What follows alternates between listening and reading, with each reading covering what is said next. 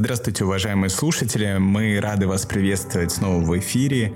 Сегодня мы запускаем абсолютно новое для нас направление – общение с экспертами. Почему же появилась идея подобного формата интервью? Очень многие люди сейчас задумываются, не пойти ли мне психотерапевту.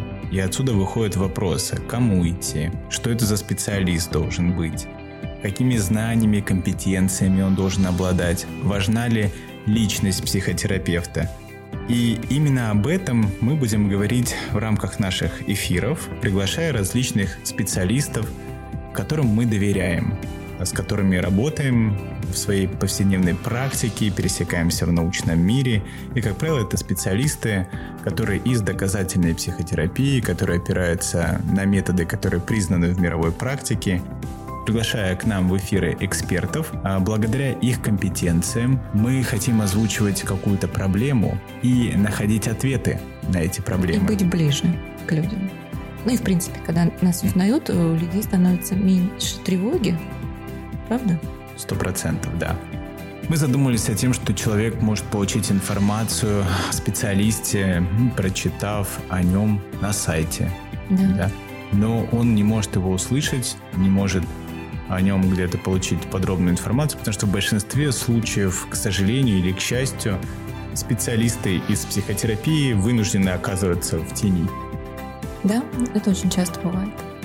И мы об этом тоже будем разговаривать. И здесь мы как бы приоткрываем вам завесу таинств. И сегодня мы начинаем нашу рубрику подкаста с экспертом Ксенией Киян, врачом-психиатром, психотерапевтом, схемотерапевтом, который сегодня поделится своей историей. А как же, почему она в профессии, какими-то своими мыслями, которые она считает нужными. Угу. Отличный план.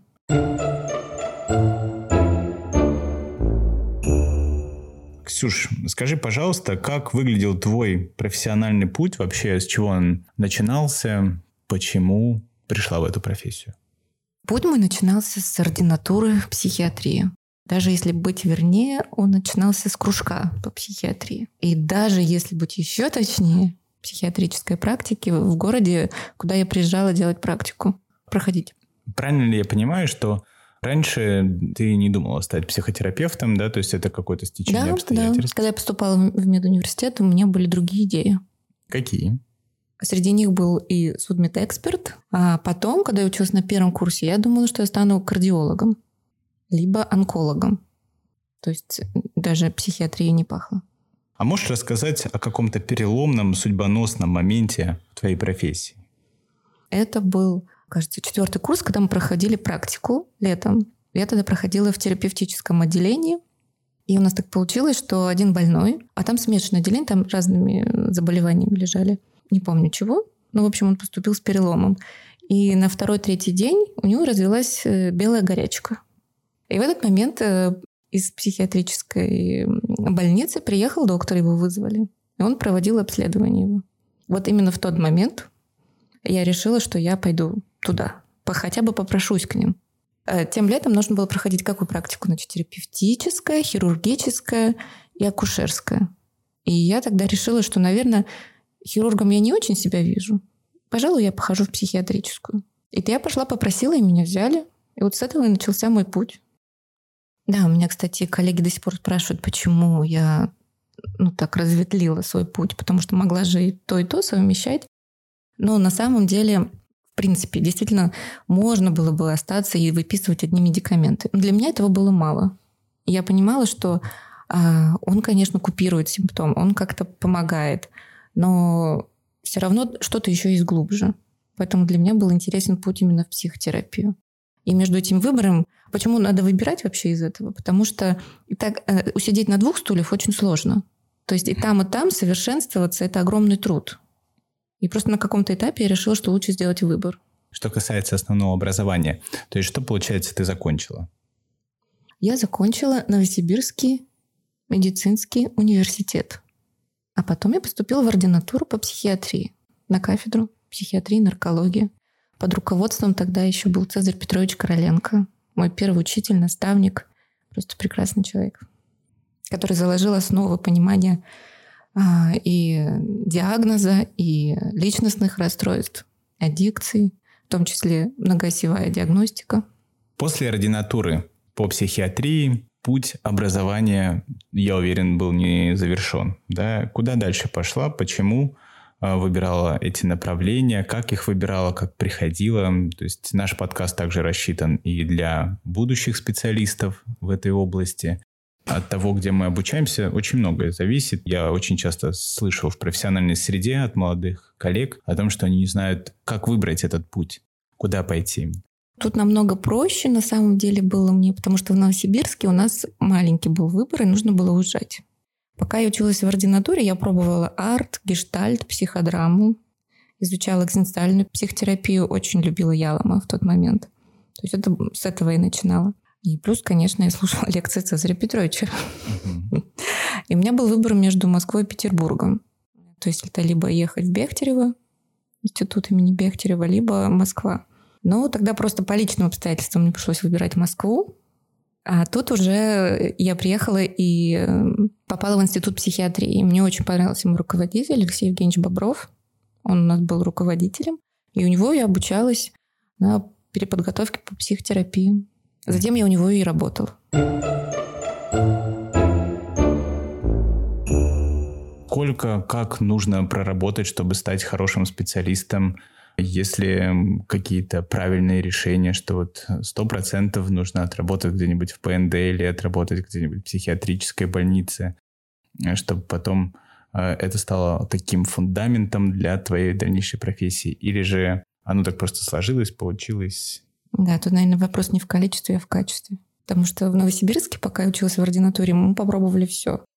Там же нас ротировали по разным mm-hmm. отделениям. И я работала и в острых э, отделениях с принудительными больными, и в невротическом отделении, и мы на э, скорой работали в психиатрической бригаде.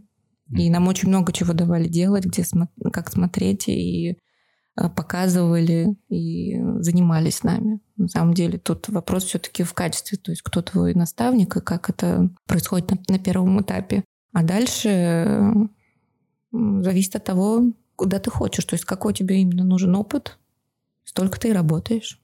Какие качества психотерапевта являются очень важными а, в выборе психотерапевта, да, и, а, возможно, такой нескромный вопрос, какие сильные свои качества ты могла бы посчитать основой, формирующей тебя как специалиста? А, чем руководствоваться? На самом деле очень важно, чтобы специалист был, ну, все-таки профессионалом. Я думаю, надо от этого отталкиваться. Но просто профессионалу это не, не всегда факт, что повезет, потому что очень важно, чтобы накладывалось к профессиональному личное качество в виде искренности и эмпатии. На мой взгляд, эти какие-то важные черты, характеристики. То есть может ли там человек, который полгода в профессии, быть профессионалом? Не думаю. А сколько? Вот в какой момент он становится профессионалом? Ну, наверное, опыт должен быть как-то более полгода, хотя бы два года, наверное, если так отталкиваться. Потому что за полгода еще не так сильно закрепляется полученный навык. Мы всегда себя тестируем на реальность, а правильно ли мы это делаем с помощью супервизии, интервизии. Поэтому, наверное, уверенность я приобрела где-то после 4-5 лет практики, такую основательную. Но после двух лет уже намного легче, хочу сказать.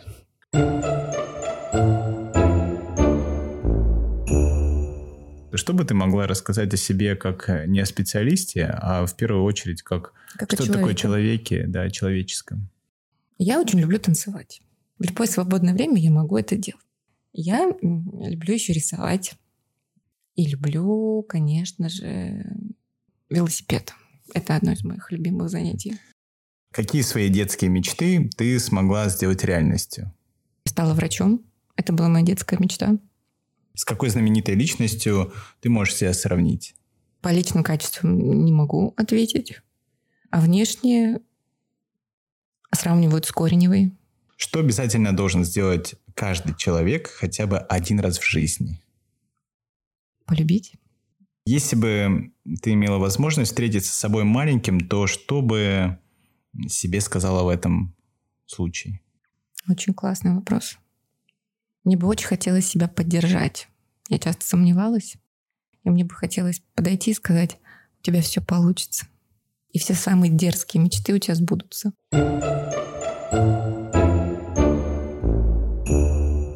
Услышать от тебя какую-то технику было бы странным. Пригласить эксперта, отпустить потом просто так. Это очень классная идея. Я бы, наверное, посоветовала технику создания образа безопасного места. Это очень хорошая техника для восстановления собственных ресурсов и для того, чтобы почувствовать себя в безопасности за достаточно небольшое количество времени. Пожалуйста, начинай. Хорошо. Итак, начинаем. Вы можете использовать свой образ, чтобы успокоить вашего уязвимого ребенка, уменьшить сильное беспокойство или заменить огорчающие воспоминания. Пусть на ум приходит образ, который представляет для вас безопасное место. Не форсируйте. Просто будьте открыты для любого безопасного образа. Это может быть как сцена из фильма, слайд, фотография или реальные воспоминания. Это может быть что-то из вашей жизни, воображения, книги или фильма. Вы можете привнести в свой образ все, что безопасно и удобно для вас. Сделайте это самостоятельно. Не беспокойтесь, если вначале у вас возникают трудности с созданием хорошего образа. А теперь, если этот образ сформировался, обратите внимание, что вы видите. Видите ли вы себя? Сколько вам лет? Что еще вы видите в этом образе?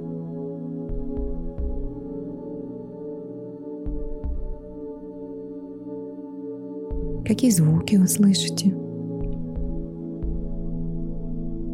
Есть ли запах?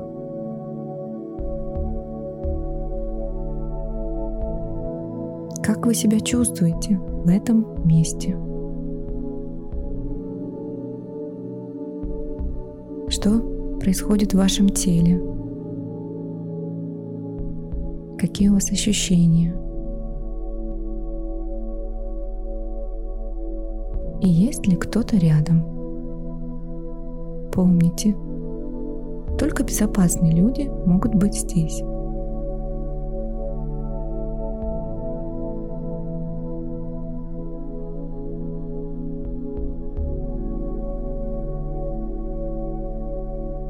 И если образ получилось сформировать, можно его потихоньку удерживать и возвращаться здесь и сейчас. Спасибо большое, Ксюш. Старался сейчас параллельно проделать данное упражнение по твою инструкцию. Угу.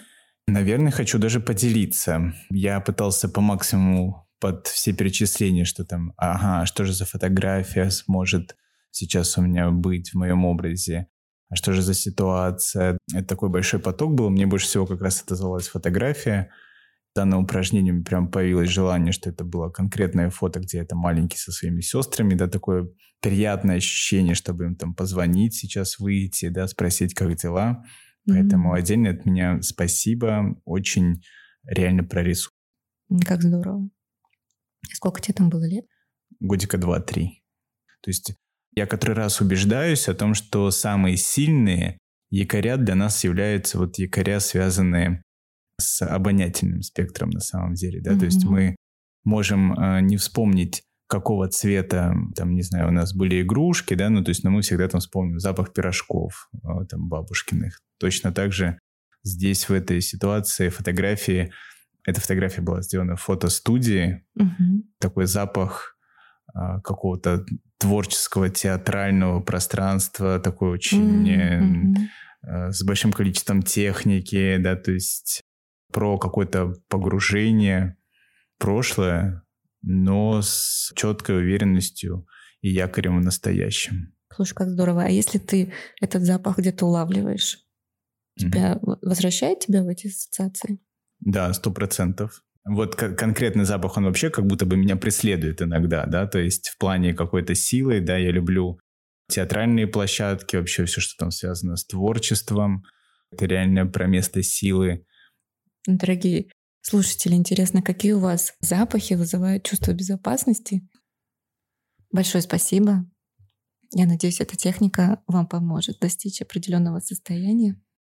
Делитесь mm-hmm. своими ощущениями, впечатлениями, будем рады.